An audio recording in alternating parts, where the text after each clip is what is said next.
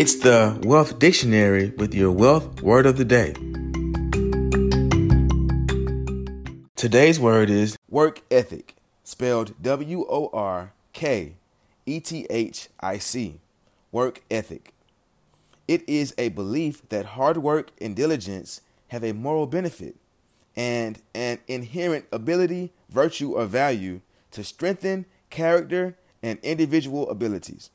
It is a set of values centered on importance of work and manifested by determination or desire to work hard. Social ingrainment of this value is considered to enhance character through hard work that is respective to an individual's field of work. If you enjoyed today's podcast, please subscribe, like, and share. With your wealth word of the day, I am Matthias Trulin.